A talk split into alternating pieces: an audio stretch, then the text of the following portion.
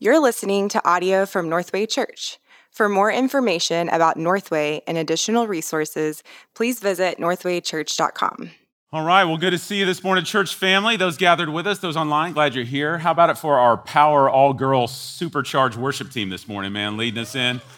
Grateful Scarlett, one of our uh, interns here at Northway, and Josh Stead this morning, and it also happens to be her birthday. So happy birthday, Scarlett. Grateful for you leading us. Church family, as we dive in this morning, I'd love, before we get into the word, just to, to ask maybe that you would join with me in prayer. I know this has been uh, another hard week in our country for many in the af- aftermath of the uh, Daunte Wright shooting. I think um, the shooting in Chicago, the protests back on the street again, and I know for many, specifically our African American brothers and sisters, including members of this church that I have spent time with and spoken with, that is just events like this just continue to reopen wounds and uh, concerning experiences of racial partiality, of injustices that are present and painful in our community. And uh, I could say the same for our Asian brothers and sisters who've experienced an uptick in that as well in our country. And, uh, and at the same time, I can also tell you that I've spoken with members of our church who are also in law enforcement, police officers, good and godly men and women who felt a tremendous amount of fear uh, reignited this week as well um, in backlash and reprisals, and certainly with the ambush in Burleson as well, just triggers those things. And I just want to acknowledge that the, the pain that is felt by many in our body and community that's not just an out there pain it's not just a cnn thing it's not just a social media thing like it's a real and present pain of members in our church and uh, i just want to both affirm your tears and your cries for change, that they are seen and they are shared. And at the same time, you need to know that's not a political statement. That is not um, endorsing an ideology that runs counter to the scriptures. That is just Christians weeping with those who weep, just hurting with those who hurt. And if indeed we are one body, as Ephesians chapter 2 tells us we are in Jesus Christ, then when something affects one of us, it should matter to all of us as one body. And so, with that in mind, I'd love for us to pray, call upon the Lord for his intercession, um, and call upon his healing, and uh, that he would continue to uh, use this church as that city within a city, that our culture around us could see the true living presence of the gospel of Jesus Christ in us uh, causing our city, our community around us to count, encounter the truth, the goodness, and the beauty that is found in Jesus, that is a counter narrative to the, the narrative of the world around us. So, would you join me in prayer this morning? And then we're going to dive in and rest in this text the Lord has for us. Father, we just come before you, recognizing in this ever present Romans 8 reality around us, where we have a broken and fallen world that has been marred by sin, with a creation and a humanity that is groaning for our day of redemption. It is just evidence that something is not as it should be in the world around us. And uh, Father, I know with that comes great hurt and pain from many who are directly uh, affected in ways that others of us aren't. And I pray, God, that you would just give us deep empathy as you have, that we would care for one another in this body, that we would be uh, slow to speak, quick to listen, and God, quick to really intercede for one another. Help us avoid just the divisive rhetoric that is so rampant in our culture right now. And God, that we could, as, as your redeemed ones, God, that we could care about what you care about in this world, whether it's the racial partialities and injustices around us, whether it's just the, the hurt that runs deep, God, that we we ourselves could enter into that with our brothers and sisters and we could care for one another, that we could speak truth, but we could do so with compassion. And oh God, we long for Christ's return, the day when all wrongs will be made right. In the meantime, God, through the power of our risen Christ, would you help Northway Church to be a city within a city, to be a testimony within a testimony? That God, we, we could experience a better community, a better justice, um, a better love and a better unity that is found preserved in Jesus Christ right here with us than what the world is offering. Help us to be courageous in that. And God, would you, uh, would you again just send your ministering grace through the power of your Holy Spirit to comfort those who are hurting today. And so, God, we need you. And I pray this text we're about to enter into, God, would be just a source of joy for us, a source of rest for us in the midst of a very unstable world, that we could experience a stable God who has not changed and will never change and will be our continued source of refuge for your glory, for our good. In Jesus' name, amen. Church, if you have a Bible with you, I'd love for you to turn with me to Romans chapter 9. And um, we have been sitting for several weeks in a significant portion of Romans uh, addressing the sovereignty of God in salvation. And uh, specifically, how God, in his mercy, in eternity past, has chosen to save some while also passing over others. This is unavoidable, it is in the scripture and we have we're wrestling with it and uh, asking the hard questions and paul uh, like a good teacher a good father anticipates the question of his students his children. And uh, we dealt with the first question at the beginning of romans 9 is god unfaithful in his sovereign election? And uh, in other words paul's thinking of the jew around him going if god has chosen who will be saved uh, through Jesus Christ, well, it seems like God's own people, the Jewish people, have rejected Jesus. So is God unfaithful to his promises? Didn't he say that he would save every Jew? And Paul says, no, not at all. God never promised that because God's promise was never predicated upon just being a physical Jew of a genealogical birthright or a physical lineage. That's not what God's choice is predicated upon. It is predicated upon a spiritual people, those who would put their faith in Jesus Christ. And so, no, God is not unfaithful to his promises. Last week, we dealt with the question well, is he unjust? Isn't it unjust of God? Is there an injustice that happens by God not saving all, rather just saving some? And Paul once again goes, no, this is not a question of justice. If salvation was a question of justice, we would all be separated from God, eternally condemned with no hope. It is a matter of mercy that God would even step in and save one, let alone a myriad of believers in Jesus Christ. It is an, it is a, an issue of God's mercy, not justice. And now, this week, as we close out this long stretch of Romans 9, starting in verse 19 all the way to the end of the chapter, we're going to look at the, really the next question of is it unfair? Is God's sovereign choice unfair? And really, it's the same question as last week of injustice. The only difference is, is last week's objection was rooted more in the judicial, where this question will be rooted more in the emotional. And I want you to see if you can sense the tension of the question that is being addressed, starting in verse 19, and see if you've ever asked this question as well, because I know I have over and over. He says in verse 19, so in light of this idea of sovereign election, this this salvific choice based on mercy, you will say to me then, and here's the question why does he still find fault? For who can resist his will? In other words, if God is the one who chooses salvation, how can he blame us if we never had a choice in the matter? Like, how can you actually, how can you find fault in someone who never had a choice to begin with? Isn't that what you're saying, Paul? That seems totally unfair for God to condemn someone who never had a chance to begin with? And again, that's a, that's a question. I remember 15 years old, had just come to faith in Jesus, just been handed a Bible, working my way through it, stumbling my way through it, and I get to Romans 9, and I see that question there, and I'm like, that is, a, this guy's reading my mail. That's the exact question I have. What's up with that, God? And I'm mad. Truthfully, I'm mad at God. And, and, and, and I even got a little bit worse when I read his response in verse 20. Listen to this response Who are you, O oh man, to talk back to God, to answer back to God? What will what is molded say to the molder? Why have you made me like this?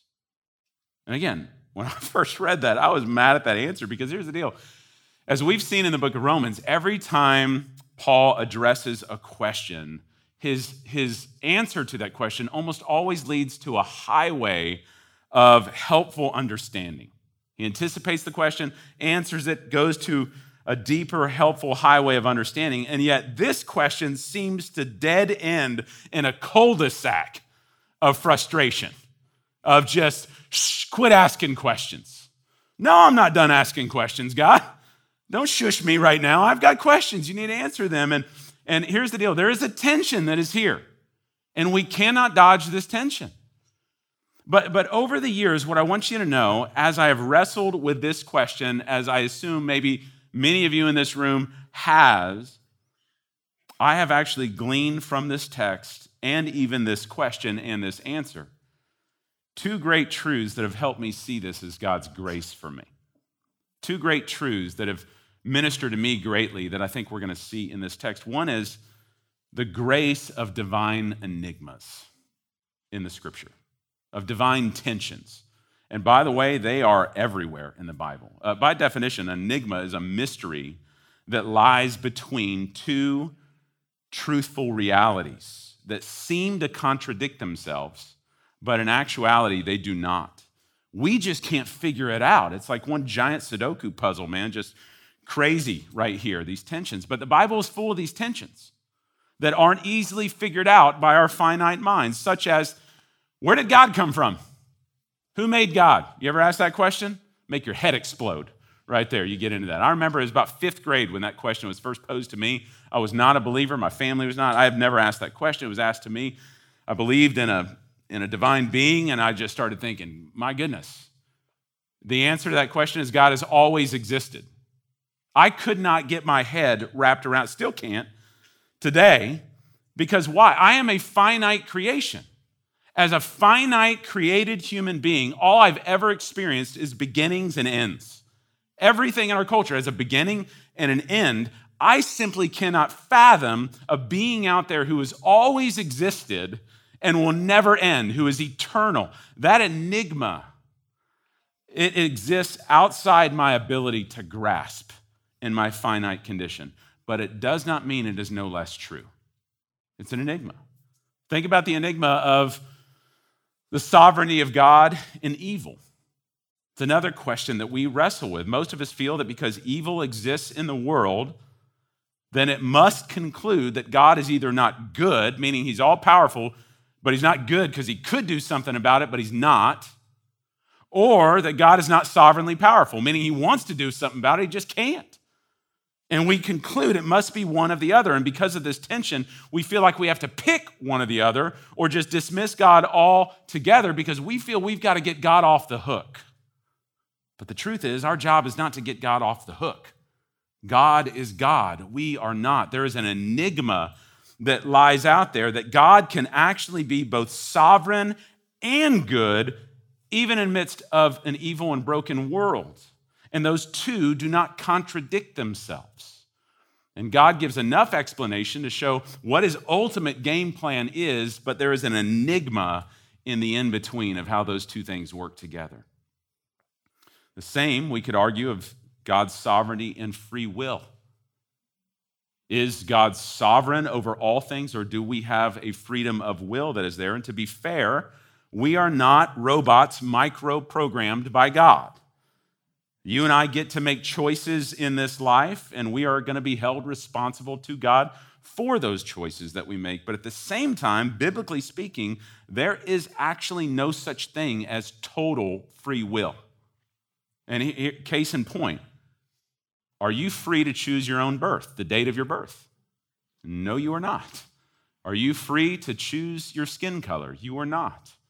Are you free to choose that you can be healed over every sickness that comes your way. You, you, you don't have that sovereign free will.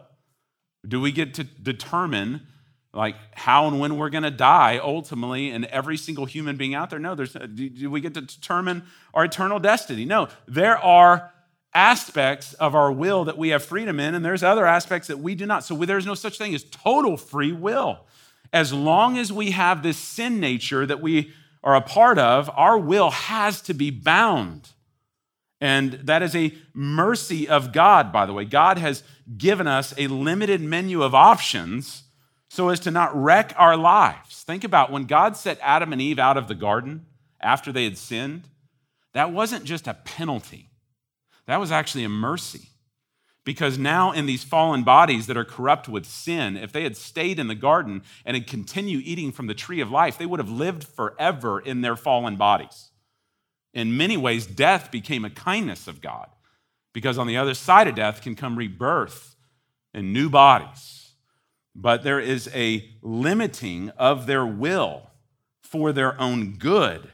And so, God, in His mercy, gives us this limited menu of options so we won't wreck our lives with our total free will fueled by a sinful nature. That would be like giving my 11 year old daughter car keys and saying, Have at it. You've got total free will. Uh, let me just tell you, that would not be for her good, and that dang sure wouldn't be for your good uh, to put her on the streets like that. We impose a limited will on our daughter for her own good. Now, certainly, there is an enigma somewhere between God's predetermined sovereign plan and our human responsibility. Now, the same tension, the same enigma exists right here with the sovereignty of God and salvation. God can sovereignly choose whom he will show mercy to before time even begins, and at the same time, still hold humanity culpable for our sin and our rebellion. And those two things do not contradict. There is an enigma in our finite comprehension but it doesn't mean both realities are no less true in God's infinite architectural plan. But sadly, I need you to know because of this tension, it is why many pastors, in my experience, skip over Romans 8 and 9. I've literally seen pastors teach through Romans and skip 8 and 9. And it is also the reason, this tension, why many members want to deny the truths taught in Romans 8 and 9, and both of those are dangerous to either ignore it or deny it altogether or change the text. I agree with Michael Svigel, prof from DTS, who says trying to relieve tension in tough passages is ultimately what gives birth to heresy when we begin doing that. Instead, we need to learn what it means to sit in the tension while at the same time submitting to the sovereignty of God. And this, though it's been difficult, has actually been a grace for me and my journey with Christ to learn to rest in some of these enigmas. Now, second grace, though, that's been helpful for me, and we're going to see this in this passage, is the grace of divine majesty and authority that is found in God alone. What Paul is going to show us here, what he is showing us here, is that God is God and you and I are not. It's not our questioning the difficult truths of the Bible that God is opposed to here. God's not shushing your questions, but rather it's putting ourselves in the position of God that God is opposed to. When we actually think that we're smarter than God, when we think that we know more than God and that our will should supersede His will and that somehow He owes us. That's what God is opposed to. Chuck Swindoll used to say over and over when he taught us at seminary God does not answer to me any more than He has to answer to the flowers that He created. We are His creation, He is the creator, and it is not the other way around. But we need to, we need to understand in our fallen nature, in our autonomous, Western, individualistic selves, we don't like this.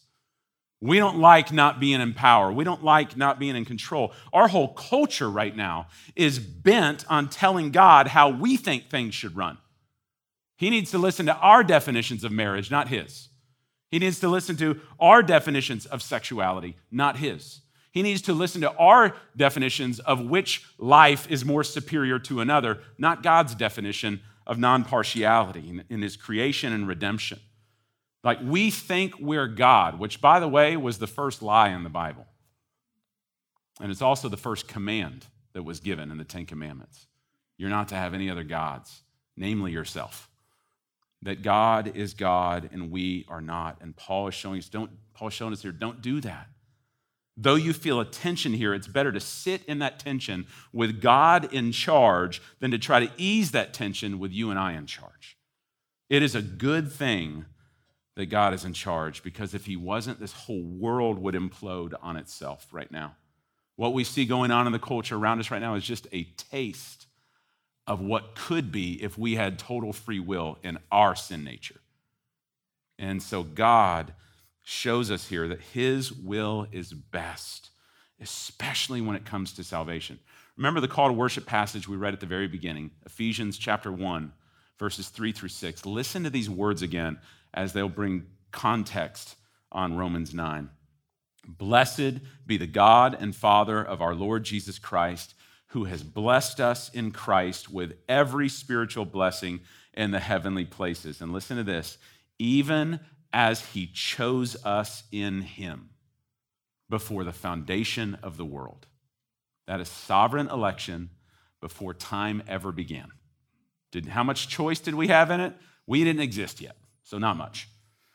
He chose us in Him before the foundation of the world. Why? So that you and I could be holy and blameless in Him. And why did He do this? In love. In love was His motive, that He predestined us for adoption to himself as sons through Jesus Christ. Why? According to the purpose of his will. That's the divine enigma. There is a will that God has that you and I just can't get our minds around, but he has it nonetheless. And what we have to trust is what he says in the very next verse in Ephesians 1 that this will is for the praise of his glorious grace. It exalts God's glory with which he has blessed us in the beloved. It is for our good. God's will, for God's glory, for our good. God promises that, that he is good and yet he is sovereign. And if it wasn't for his sovereign intervention, we would all be condemned in our sin. But because his will is best, this great molder, this great potter, as we'll see here, has a purpose in his choosing that allowed his mercy to step in and rescue us when we did not deserve it. And he will do this in a way where only he can get the credit. Only God. And you see this starting in verse 21 again. After asking this question, God says this, or Paul tells us this about God Has the potter no right over the clay to make out of the same lump one vessel for honorable use and another for dishonorable use. In other words, in God's master plan, God knew whom he would rescue, that he knew whom he would glorify with his mercy. And he knew who he would pass over, whom he would allow to go on to their justful condemnation to the glory of his justice. And he says, he did this, and I want you to understand the wording here from the same lump. Taking this potter illustration, okay, this, this taking this clay and you're to form it into this thing. He says it starts with one lump, and that is important because I think there's two misconceptions that a lot of us have when it comes to sovereign election. One is that there, it started with two lumps. That there's this lump of really bad people that we know, and there's this bump of lump of really good people. And what God did is He sovereignly overrode the will of each one. He overrode the, the will of the bad people and he made them good, and he overrode the will of, of the good people and he made them bad. It's not what the scripture is teaching here. But another would say, okay, let's just go to the one lump. That one lump, we have this idea that everybody who's born is born neutral somehow. Like, ah, moral, ah, sinful. And, and he made, took this neutral lump and he chose some for evil and some for good. That's not what the scripture is teaching here either. The same lump is that we were all sinners. Every single one of us, Romans 3:23, have fallen short of the glory of God because of our own sin and rebellion. There was only one lump. And if God's salvation was based on justice, he would have just let that entire lump go on to hell but instead it was God's mercy. As that lump was going in the direction it wanted to go, God took some out of that lump and said, I'm going to use you, not for my justice, but for my mercy. And at the end of time, both will be exalted. God will remain just because he will not let the guilty go unpunished.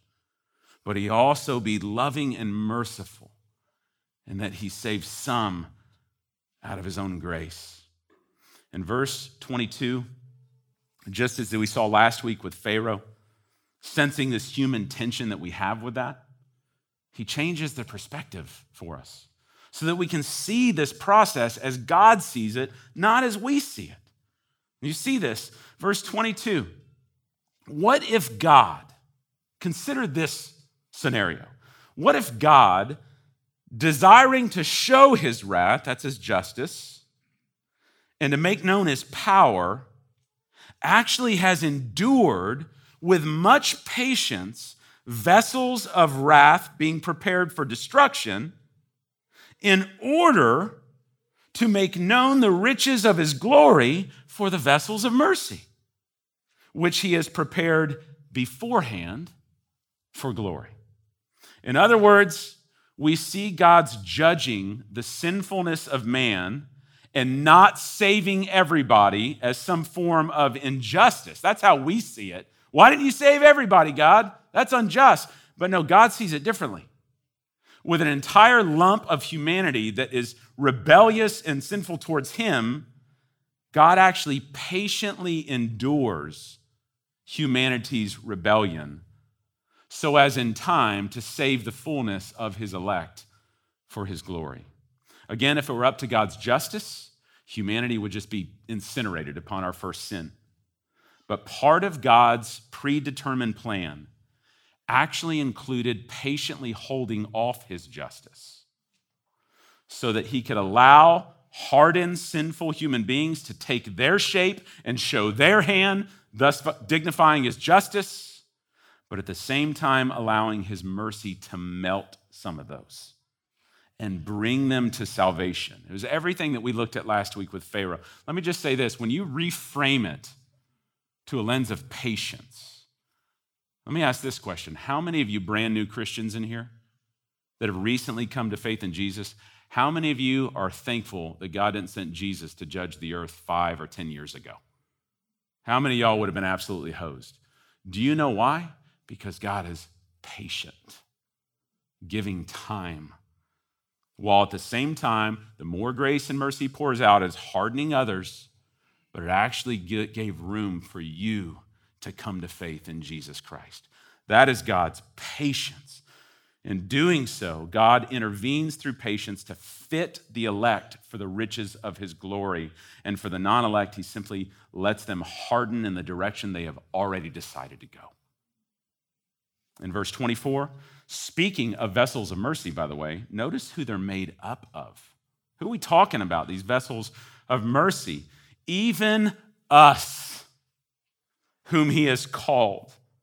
Not from the Jews only, oh, but from the Gentiles. Oh, yes, even us. You think God's plan doesn't work to save and redeem? Just look around this room at the vessels of mercy that are all around us. Not just a room full of Jews, but Gentiles, whom by God's mercy has brought forth in salvation. God can save anybody of his choosing. And you and I are the beneficiaries of that. And here's the deal in verse 25 through 29, this is not only a reality that we see in this room, this was actually foretold. Long ago, God called this shot before he even took it, as said through the prophets. And he's going to quote two prophets right here at the end of Romans 9 one from Hosea and one from Isaiah. And this is important.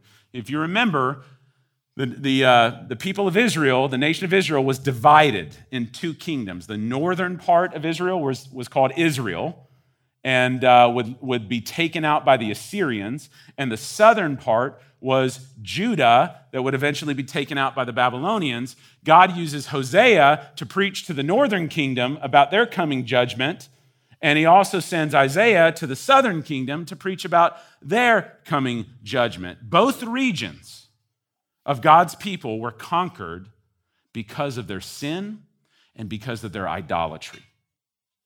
And yet, God promised through these prophets that even though it seems like sin would just take everybody out, and justly so, God's mercy would actually save a remnant of them to be redeemed and restored.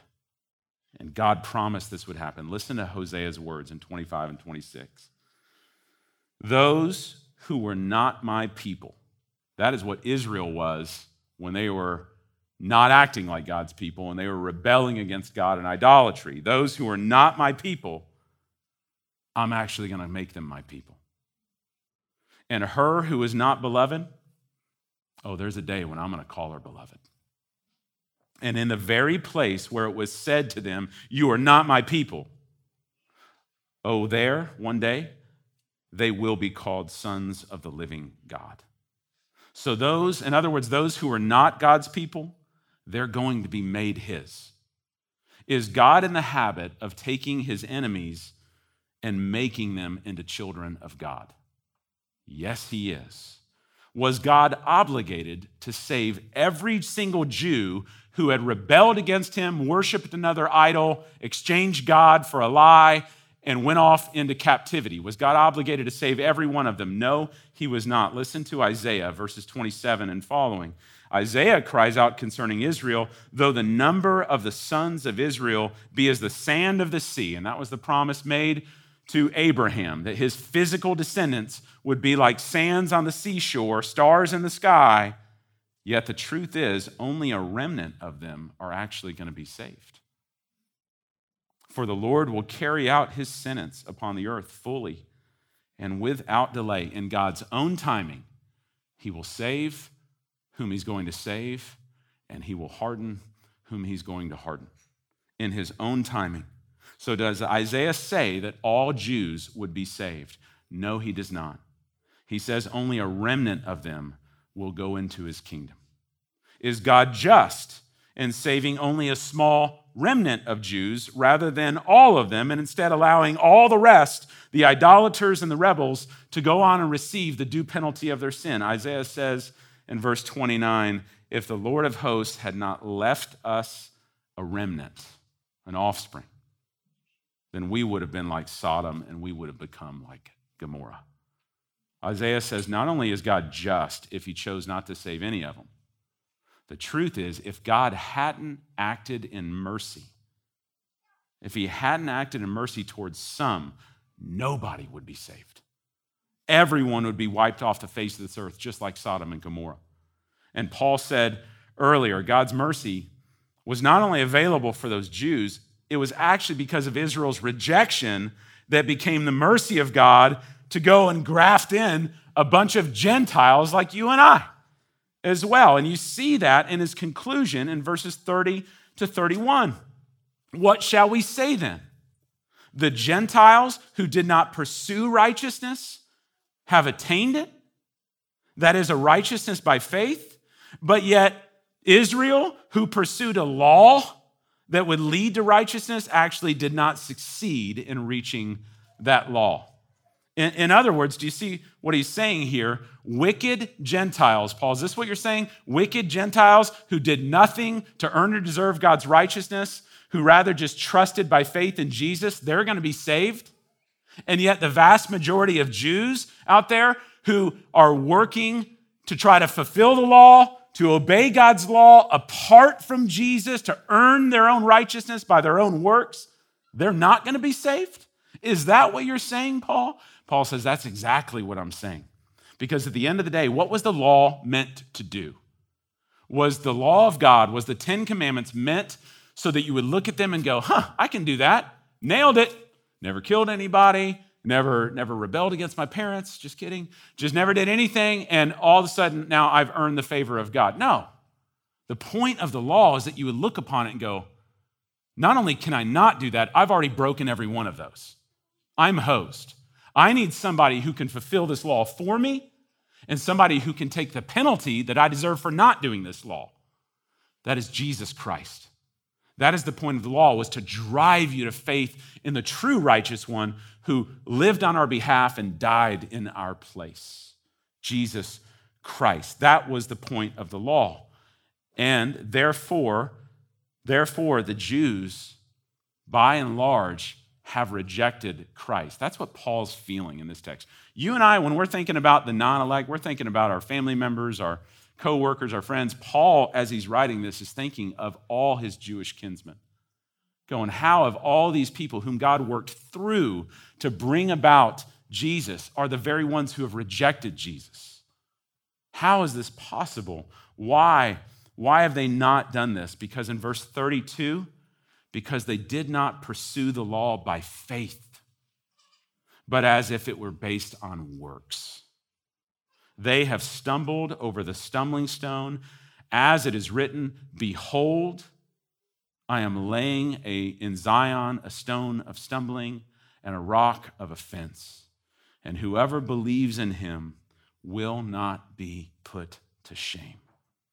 In other words, they rejected the gift of righteousness that comes through faith in Jesus Christ, and they traded it out so that they could try to pursue a righteousness that comes by their own works, which we've already seen in Romans 2. That is no righteousness at all. Therefore, one people, this is the whole point of Romans 9 here.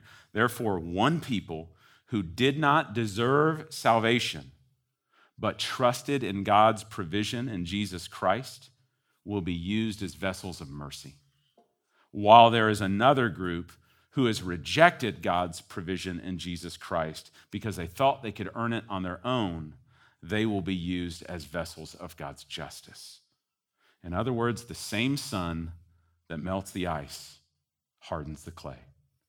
The same stone that is Jesus that the original builders have rejected would also become the cornerstone of a new building called the church a diverse group of redeemed people, both Jews and Gentiles, whom God has chosen to be examples of his mercy to save. Y'all, this is actually good news for us in that God knows whose his elect are, even when we don't. There are some people around us whom we think God can never save. There's just no way. Their heart is so hardened. But indeed, God has already actually chosen to save them. And in time, as He patiently endures their rebellion right now, eventually He will melt their hardened hearts and bring them to faith, just like He did for you and I. Case in point, by the way, the guy who's penning this chapter, the Apostle Paul, who was once a rebel and enemy of God, who thought he was serving God, but he was actually an enemy of God, who even when he got converted, his own people couldn't really believe it was true. This guy was so far off, and yet God saved him and redeemed him. And Paul never gets over this salvation. That's why he's always talking about the mercy of God, because it's not abstract, it's not theory, it's real, it's experiential. He's tasted it. The sovereign will of God at work to save and redeem. And because God's choice doesn't work like ours would if we were in charge, there will actually be people in heaven that you would have never expected to be there. Simply because the sheer mercy of God. And consequently, there would be people that humanly you would think would be in heaven who won't because they have rejected God's grace in Jesus Christ. Here's the point of Romans chapter 9, y'all. It is God's sovereign prerogative to save whom he will, to save a sinful humanity whomever he wills. Those whom he chooses not to save are simply given over to a heart that is already chosen to cast God aside. Those whom he does save, they will be saved on mercy alone. But rest assured, once you are saved by his mercy, he can never lose you because he chose you before the foundations of the earth were even laid. Nothing can separate you from his love or thwart his plan to redeem. This is the security of God that is for us. We are meant to see this in this passage. Now, are there still some unanswered questions? Absolutely, there are. What about those of us, those around us who've yet to put their trust in Jesus? Again, for Paul, it's the rest of the Jews around him. For us, it's non believers that we know. Is God done with them? How might they be saved? Does the doctrine of predestination mean that we don't need to evangelize anymore? Doesn't that come with this, right? As some have said? I'm going to ask you to hold on. All that is coming in chapter 10.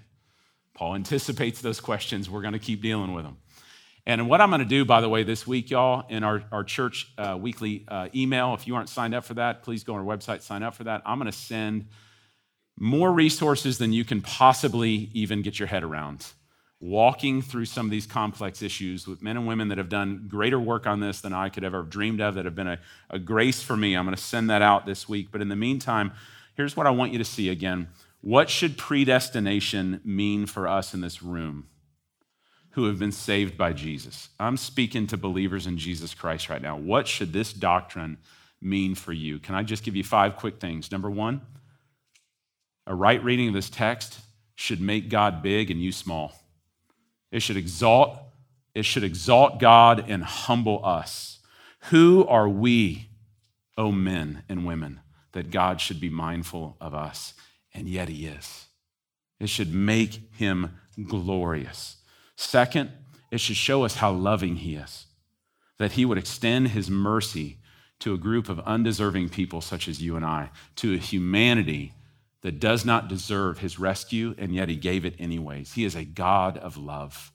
Third thing that I would see and say for us is this should allow us to rest because he is good and in control and is working all things out, even our sufferings, our sorrows, and our defeats, according to the counsel of his own will that is for his glory and for our good.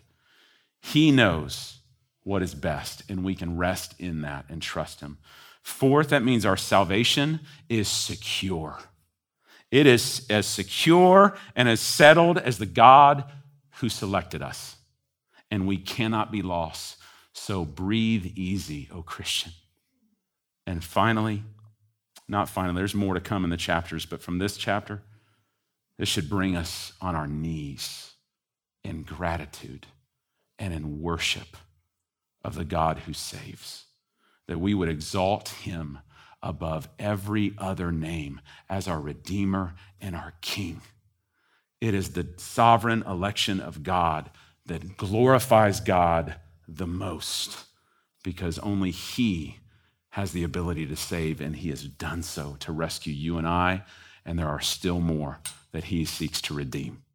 Thank you for listening to this message from Northway Church. A podcast should never replace gathering with God's people to worship Jesus. So we want to encourage you to be a part of a local church family. We meet every Sunday at 9 a.m., 11:15, and 4 p.m. and would love for you to join us as we encounter the truth, beauty, and goodness of Jesus.